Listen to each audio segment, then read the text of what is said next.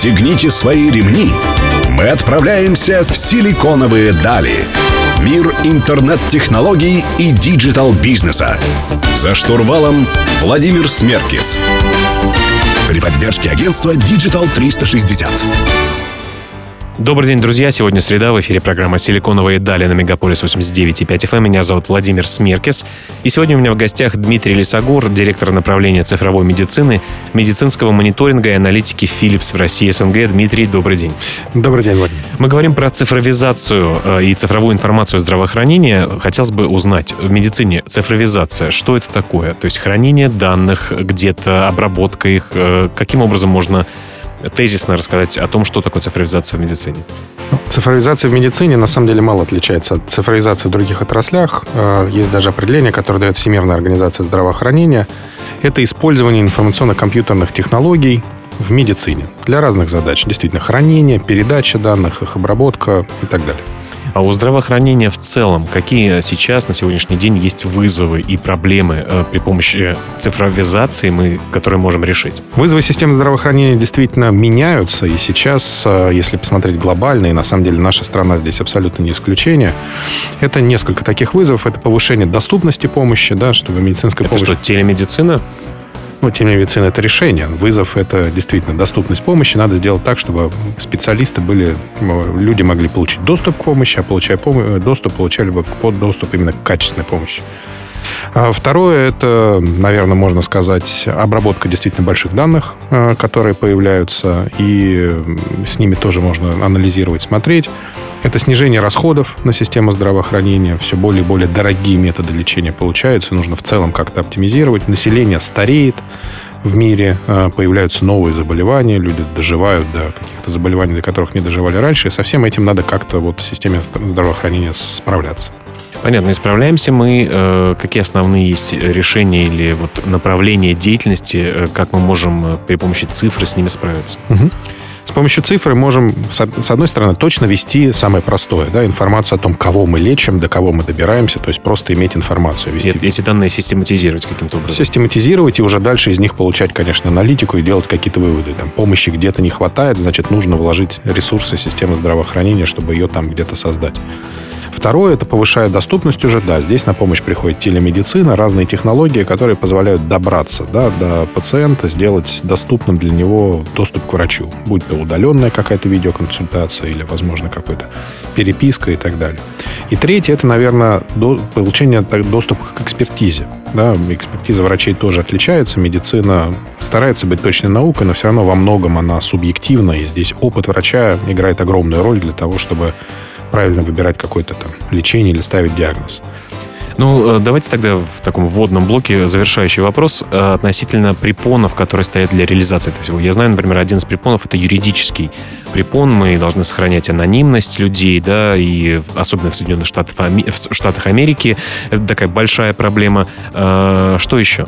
Ну, персональные данные — это безусловно, да. Мы все-таки тайна врачебная, она существует, и точно так же медицина ее должна решать. И медицина должна, новая цифровая медицина, объяснить, да. что это все обобщено, и мы не говорим, что Петя Иванов болеет тем или иным заболеванием, да?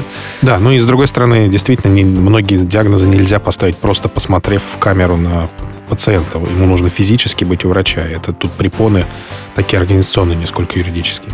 Понятно. Друзья, напомню, в гостях Дмитрий Лисогор, директор направления цифровой медицины, медицинского мониторинга и аналитики Philips в России и СНГ. Мы вернемся к вам совсем скоро. Оставайтесь с нами.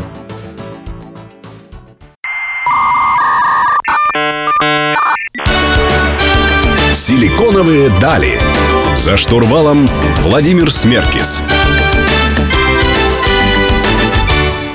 Друзья, вы продолжаете слушать «Силиконовые дали» на Мегаполис 89.5 FM в студии Владимир Смеркис. Сегодня я беседую с Дмитрием Лисогором, директором направления цифровой медицины, медицинского мониторинга и аналитики Philips в России и СНГ. А, Дмитрий, Big Data, большое слово, большие данные, э, очень модное в медицине. Каким образом оно применимо? А, оно применимо, ну, во-первых, очень многие области медицины созда... Э, создают именно цифровую какую-то информацию. Да? Представим себе исследование на компьютерном томографе или МРТ. Оно всегда получается в цифре. То, что на выходе нельзя разглядеть глазами, только через э, экран компьютера. Соответственно, эти данные появляются, и где-то можно накапливать и собирать. И уже по ним что-то анализировать, и это делается уже задел под искусственный интеллект э, для того, чтобы можно было его применять. С другой стороны, даже просто имея учет населения, понимая о том, какие есть заболевания, можно смотреть, куда направлять э, систему здравоохранения. Ну и третье направление, которое становится все более и более популярно, создание цифрового двойника у человека. Да? То есть это накопление всех данных в цифровом. То есть такая медицинская карта, всеобъемлющая для человека. Медицинская карта с пониманием и даже, возможно, с моделью, как э, какие-то системы в организме человека работают, и тем самым такое моделирование лечения для того, как применять конкретному человеку. Но у вас нет ощущения, что эта технология достаточно медленно развивается по сравнению с другими цифровыми областями, да, вот медицина. В частности, приведу пример, я недавно был в одном из достаточно современных и недешевых медицинских центров, действительно крупном, и вот данные от э, МРТ предложили мне записать на диск, да, у меня уже в ноутбуке нет даже места для диска, почему-то это не в облаке, почему-то это не ссылкой, с чем это связано? С тем, что дорогостоящее оборудование и достаточно медленно обновляется медицинское оборудование, и, и, или почему э, до сих пор э, это еще не применено? Хотя, казалось бы, это такая одна из самых современных нужных э, вещей медицины.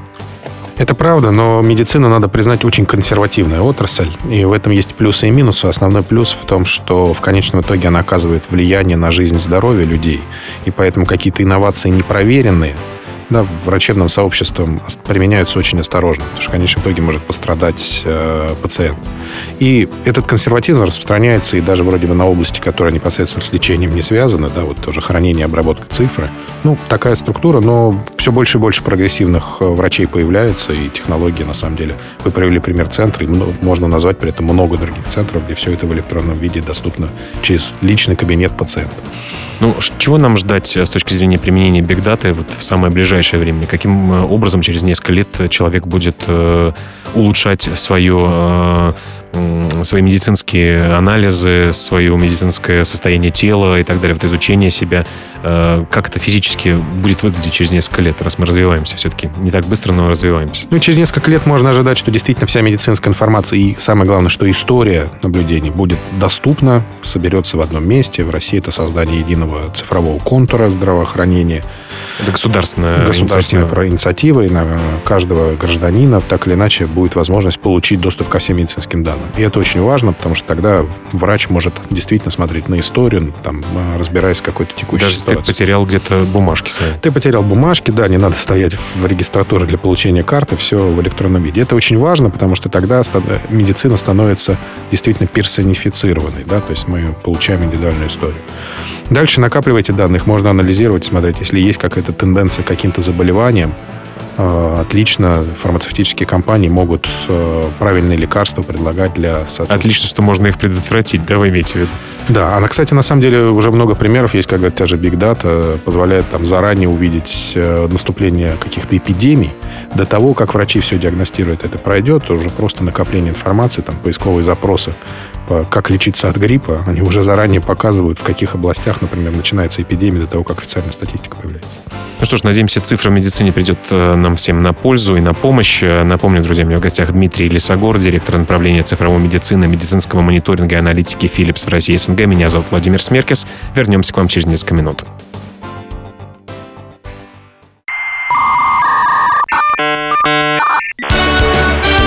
Силиконовые дали. За штурвалом Владимир Смеркис. Друзья, вы продолжаете слушать «Силиконовые дали» на Мегаполис 89.5 FM в студии Владимир Смерка. Сегодня я беседую с Дмитрием Лисогором, директором направления цифровой медицины, медицинского мониторинга и аналитики Philips в России СНГ. Мы говорим про цифровую трансформацию здравоохранения. А, Дмитрий, чем отличается, собственно говоря, адаптивный интеллект от искусственного и почему это понятие больше подходит для медицины? Ну, в английском языке и то, и то AI, и здесь по-разному это расшифровывают. Искусственный интеллект, ну, действительно такое очень широкое понятие, хотя, на самом деле, спроси, спросив даже специалистов, не каждый объяснит, что это, да, каждый воспринимает это, это по-своему. Сейчас это присутствует везде, во многих действительно областях. Почему мы стараемся называть AI как адаптивный интеллект, а все-таки не искусственный интеллект? В медицине ну, действительно не приходится ожидать, может быть, ну, в ближайшее время, да, там, может быть, 5-10 лет, то, что машина бездушно будет ставить диагноз или проводить какое-то лечение полностью без вмешательства человека. Никто, наверное, этого все-таки не захочет. Ни пациент, ни врачебное сообщество. И поэтому, говоря вот о машине, которая несет в себе какой-то интеллект. Мы видим это как помощь, прежде всего, врачу, э, возможность разобраться либо в сложной ситуации, либо в э, каком-то потоке событий и помочь облегчить работу. Адаптивный интеллект подстраивается под работу, в том числе конкретного врача. Пример, да, можно привести здесь один из реализаций адаптивного интеллекта для нас – рабочее место врача, его интерфейс, компьютер, на котором он работает. Он подстраивается под те операции, те задачи, которые выполняет непосредственно конкретный пользователь. Чем он занимается или какую задачу он выполняет, он видит ровно то, что ему нужно, не надо там лазить по каким-то... Самый простой пример реализации. Технологический такой спор есть, э, э, на самом деле, в последнее время обсуждается с точки зрения беспилотных автомобилей, когда автомобиль, например, сбивает бабушку или ребенка, э, ему нужно сделать выбор, да, когда он либо собьет одного, либо другого, да, и кто за это будет нести ответственность, и правильно ли он поступил. Вот с точки зрения этики, медицина, понятно, она цифровизируется, становится полуавтоматически. Мы знаем, что есть роботы, которые проводят операции, принимают решения и так далее. Вот такой проблемы не будет. Всегда будет за роботом стоять человек, или мы все-таки там через 20 лет, через 50 придем к автоматизму полному? ну, и справимся с этой такой этической проблемой? Загадывать, конечно, наперед тяжело. Надеюсь, мы все это увидим в будущем. Да? Здесь не хочется становиться фантастом.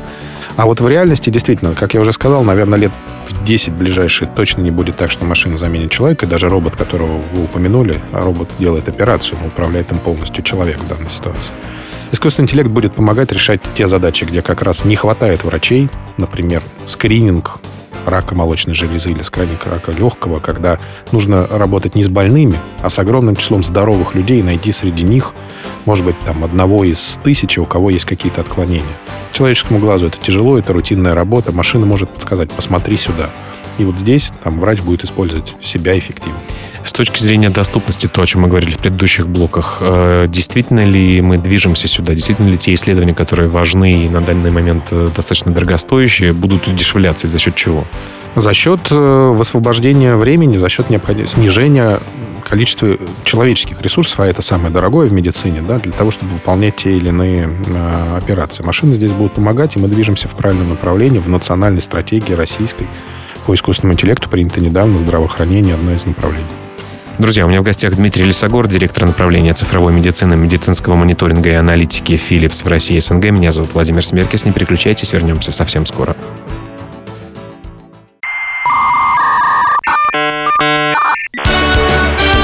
Силиконовые дали. За штурвалом Владимир Смеркис.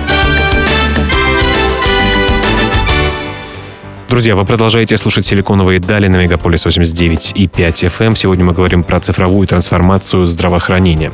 У меня в гостях Дмитрий Лисогор, директор направления цифровой медицины, медицинского мониторинга и аналитики Philips в России и СНГ. А, расскажите, пожалуйста, о том, что из себя представляет лаборатория ваша Philips Research в России и какие перспективные направления исследований, на, что вы смотрите? Угу. Наша лаборатория, работающая в России, это часть огромной а, исследовательской сети, которая есть в компании Philips. Мы занимаемся технологиями для здоровья по всему миру и, и открываем лаборатории, их не так много, а, которые специализируются на тех или иных областях, которые, ну, где, может быть, лучше всего сосредоточена экспертиза в тех географиях. В России мы видели большой потенциал именно такой математический, инженерный, и наша лаборатория, которая была открыта в Сколково пару лет назад, была сфокусирована сразу на работу в области искусственного интеллекта. А, в России хорошая математическая школа, есть э, много дата-сайентистов, и мы видим здесь такой вот определенный потенциал в России. Поэтому ребята, наверное, по нашим оценкам, мы в данный момент самая крупная лаборатория по искусственному интеллекту в здравоохранении в России. Ну, что она себя представляет? Это сидят 25 э, программистов и работают над задачами. Какие задачи перед ними стоят? Какие KPI стоят перед лабораторией? Вы должны э, что придумать, что доставить, э, что для компании сделать? Угу. Действительно, это так. Это комната, в которой сидит 20 с лишним программистов, которые работают над своими задачами. А, что они должны сделать? Они работают с различными источниками данных, например, медицинская визуализация, это могут быть снимки КТ или исследования МРТ, или цифровые снимки патоморфологические, когда э, результаты биопсии оцифровываются на микроскопе и, соответственно, могут э, использоваться дальше. И их задача научить э, компьютер находить те или иные э, отклонения, скажем так, на, на этих данных. Автоматически. Э... Автоматически находить, да, то есть фактически создавать вот такие алгоритмы. Поэтому их задача собирать такие базы данных, мы компания, которая производит технологии, но сами не лечим, поэтому источником таких данных являются медицинские учреждения, поэтому лаборатория вступает в научное сотрудничество с различными ведущими медицинскими организациями, сотрудничает с ними. А каким образом научить машину определять э, область заражения чего-то? То есть человек тысячу раз должен показать э, своим глазом, увидеть там те пораженные органы, условно говоря, или какие-то ткани, тысячу раз показать, и потом машина находит закономерности, она начинает это понимать, или что мы делаем? Каким образом это программируется? Да, все верно. А, так и есть. Человек должен показать не тысячу меньше, но так или иначе это так называемые размеченные данные. Сначала человек должен проделать работу, посмотреть на снимок, определить, обрисовать в специальных инструментах и сказать машине это да. А дальше а, как раз инженер отдает этот набор данных машине, и нейронная сеть внутри обучается для того, чтобы потом, когда к ней будут попадать уже другие наборы, в них разделять а компания Philips, э, как бизнес, собственно говоря, потом э, делает этот софт и продает клиникам, или, он, или компания использует это при производстве своей техники? Ну, в конечном итоге техника тоже продается под э, клиникам, да, поэтому это ну, я имею в виду, что софт или железки. И так, и так. Это часть программных платформ или, в любом случае, это софт, он может быть просто работающий внутри э, какого-то оборудования, либо существующий отдельно. Часть этих алгоритмов, она уже доступна в наших э, коммерческих программных продуктах, например, не знаю, сделать сегментацию печени или поиск узелковых образований на снимках легких при скрининге КТ. Друзья, продолжим говорить про цифровую трансформацию здравоохранения в следующих блоках. Напомню, о гостях Дмитрий Лисогор, директор направления цифровой медицины, медицинского мониторинга и аналитики Philips в России СНГ. Меня зовут Владимир Смеркес. Не переключайтесь, вернемся совсем скоро.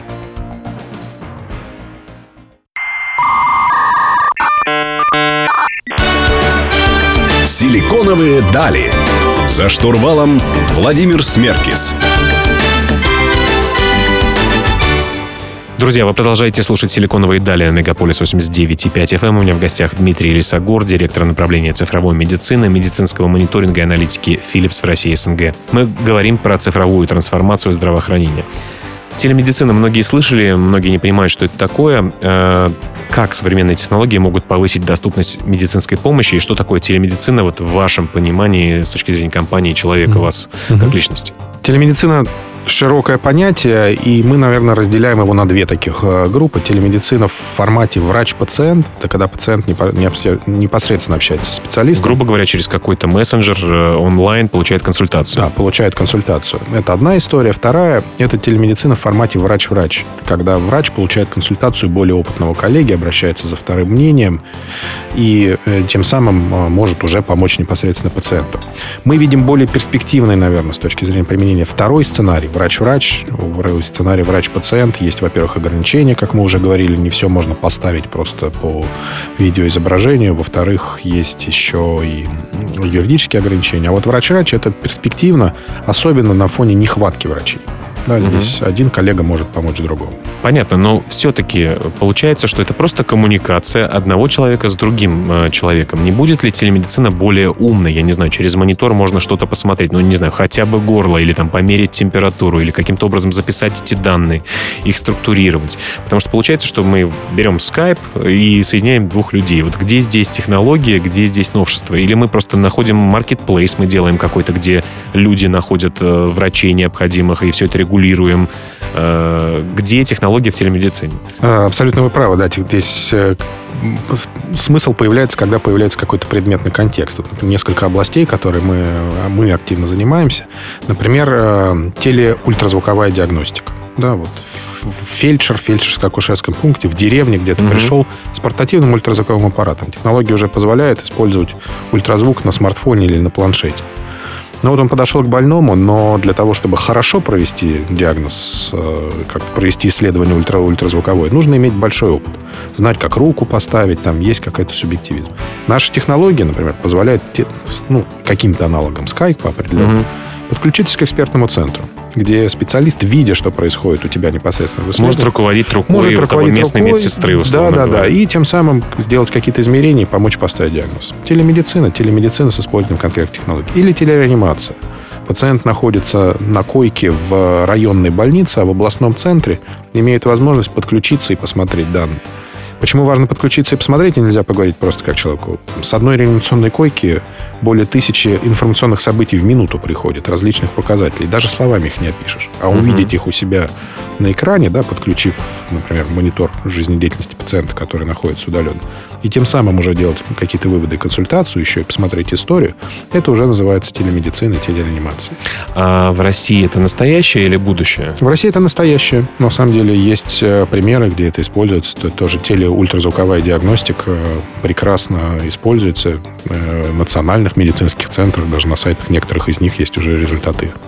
А с первой историей доктор-человек в России пока юридически можно это уже осуществлять? Кто-то пытается это сделать или, или пока еще это будущее? А, Это есть, сервисы доступны, работают, и многие ведущие клиники открывают такие форматы для себя. Есть просто важное ограничение в законе о телемедицине, что такой прием можно делать только вторично. То есть Мгм. первый раз к врачу все-таки надо прийти. Но будем надеяться, что законы э, будут развиваться и помогать людям э, быть более здоровыми. Друзья, у меня в гостях Дмитрий Лисогор, э, директор направления цифровой медицины, медицинского мониторинга и аналитики Philips в России и СНГ. Меня зовут Владимир Смеркис. Мы вернемся к вам совсем скоро.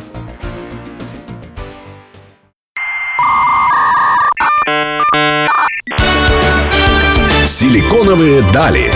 За штурвалом Владимир Смеркис.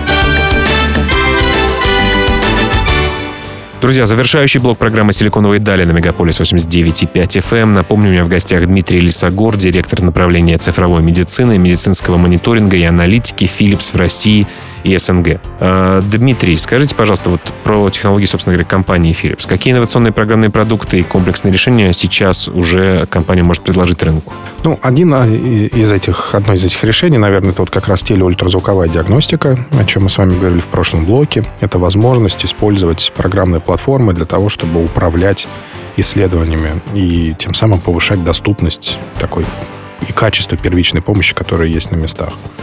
Технология уже опробована, предлагается и довольно востребована, можно сказать. Второе – это платформа для проведения м, телерадиологических консультаций, да, когда, например, где-то в удаленном регионе производится какое-то исследование на КТ или на МРТ или на рентгене, а в экспертном центре специалисты могут уже посмотреть э, ока- второе мнение, либо про- прогнать это через алгоритмы искусственного интеллекта и получить э, какие-то заключения, э, выявить те или иные патологии. И что еще доступно, вот важно, мы поговорили про искусственный интеллект. Очень многие применяя на практике, сталкиваются со сложностями. Как же все-таки вот встроить какую-то интересную инженерную разработку в реальный клинический процесс? А, Проблема многих разработчиков, э, э, там, стартапов, которые занимаются в этой области, заключается в том, что они что-то делают для себя, какой-то процесс законченный от начала до конца, а врачи, на самом деле, работают в своем привычном, рутинном процессе. И вот эти инновации не всегда как-то в него встраиваются. Мы стараемся найти компромисс между обеими сторонами. И одно из направлений, которое мы для себя видим, это вот такой вот вывели сейчас э, новую такую платформу программную, которая позволяет, с одной стороны, включить рабочее место врача, то, к которому он привык. А с другой стороны, добавлять при необходимости э, какие-то разработки в области искусственного интеллекта и тем самым делать их частью обычного процесса. Скажите, пожалуйста, вот какие области в медицине э, с точки зрения цифровизации обделены вниманием? То есть мы говорим, что телемедицина, бигдата, AI э, с точки зрения адаптивной, адаптивного интеллекта. Э, что еще э, в будущем будет востребовано? Где еще есть ниши, которые, ко- где большие компании еще не обратили свое внимание на которые? Ну, я думаю, что постепенно захватывается все, но как бы часто цифра идет, конечно, в какие-то перспективные области, которые не имеют, может быть, массового распространения. Да, там сейчас все начинают заниматься генетикой. Да, здесь много исследований, тут действительно есть цифры, но, например, само генетическое исследование далеко не так уж и доступно, да, в настоящий момент. И там, да, здесь идет В плане стоимости вы имеете и в плане стоимости, ну и даже вот, да. надо- Физически, да? Физически надо куда-то там пойти, надо самому найти, где это исследование. Ты не придешь в поликлинику и не сдашь какой-то генетический тест, да. Хотя там дальше все обрабатывается в цифре, большие объемы, информация как таковая. И скорее, наверное, цифра, может быть, пока не доходит до каких-то вот массовых, простых операций, которые есть. Вот первичный прием какой-то, что-то посмотреть, добавить сюда какие-то технологии. Тем же самым, не знаю, работа фельдшера в фельдшерско-акушерском пункте, которых много создается, например, в России она еще далека от того, чтобы как-то цифровизаться. Хотя, наверное, стоило бы. В общем, есть у нас в медтехе куда расти. Э, спасибо, Дмитрий, что пришли к нам. Напомню, друзья, у меня в гостях был Дмитрий Лисогор, директор направления цифровой медицины, медицинского мониторинга и аналитики Philips в России СНГ. Меня зовут Владимир Смеркис. Мы выходим каждую среду в 15.00 на Мегаполис 89.5 FM. Мы также публикуем текстовые версии наших интервью на портале vc.ru. Я прощаюсь с вами ровно на неделю. Услышимся в среду. Всем пока.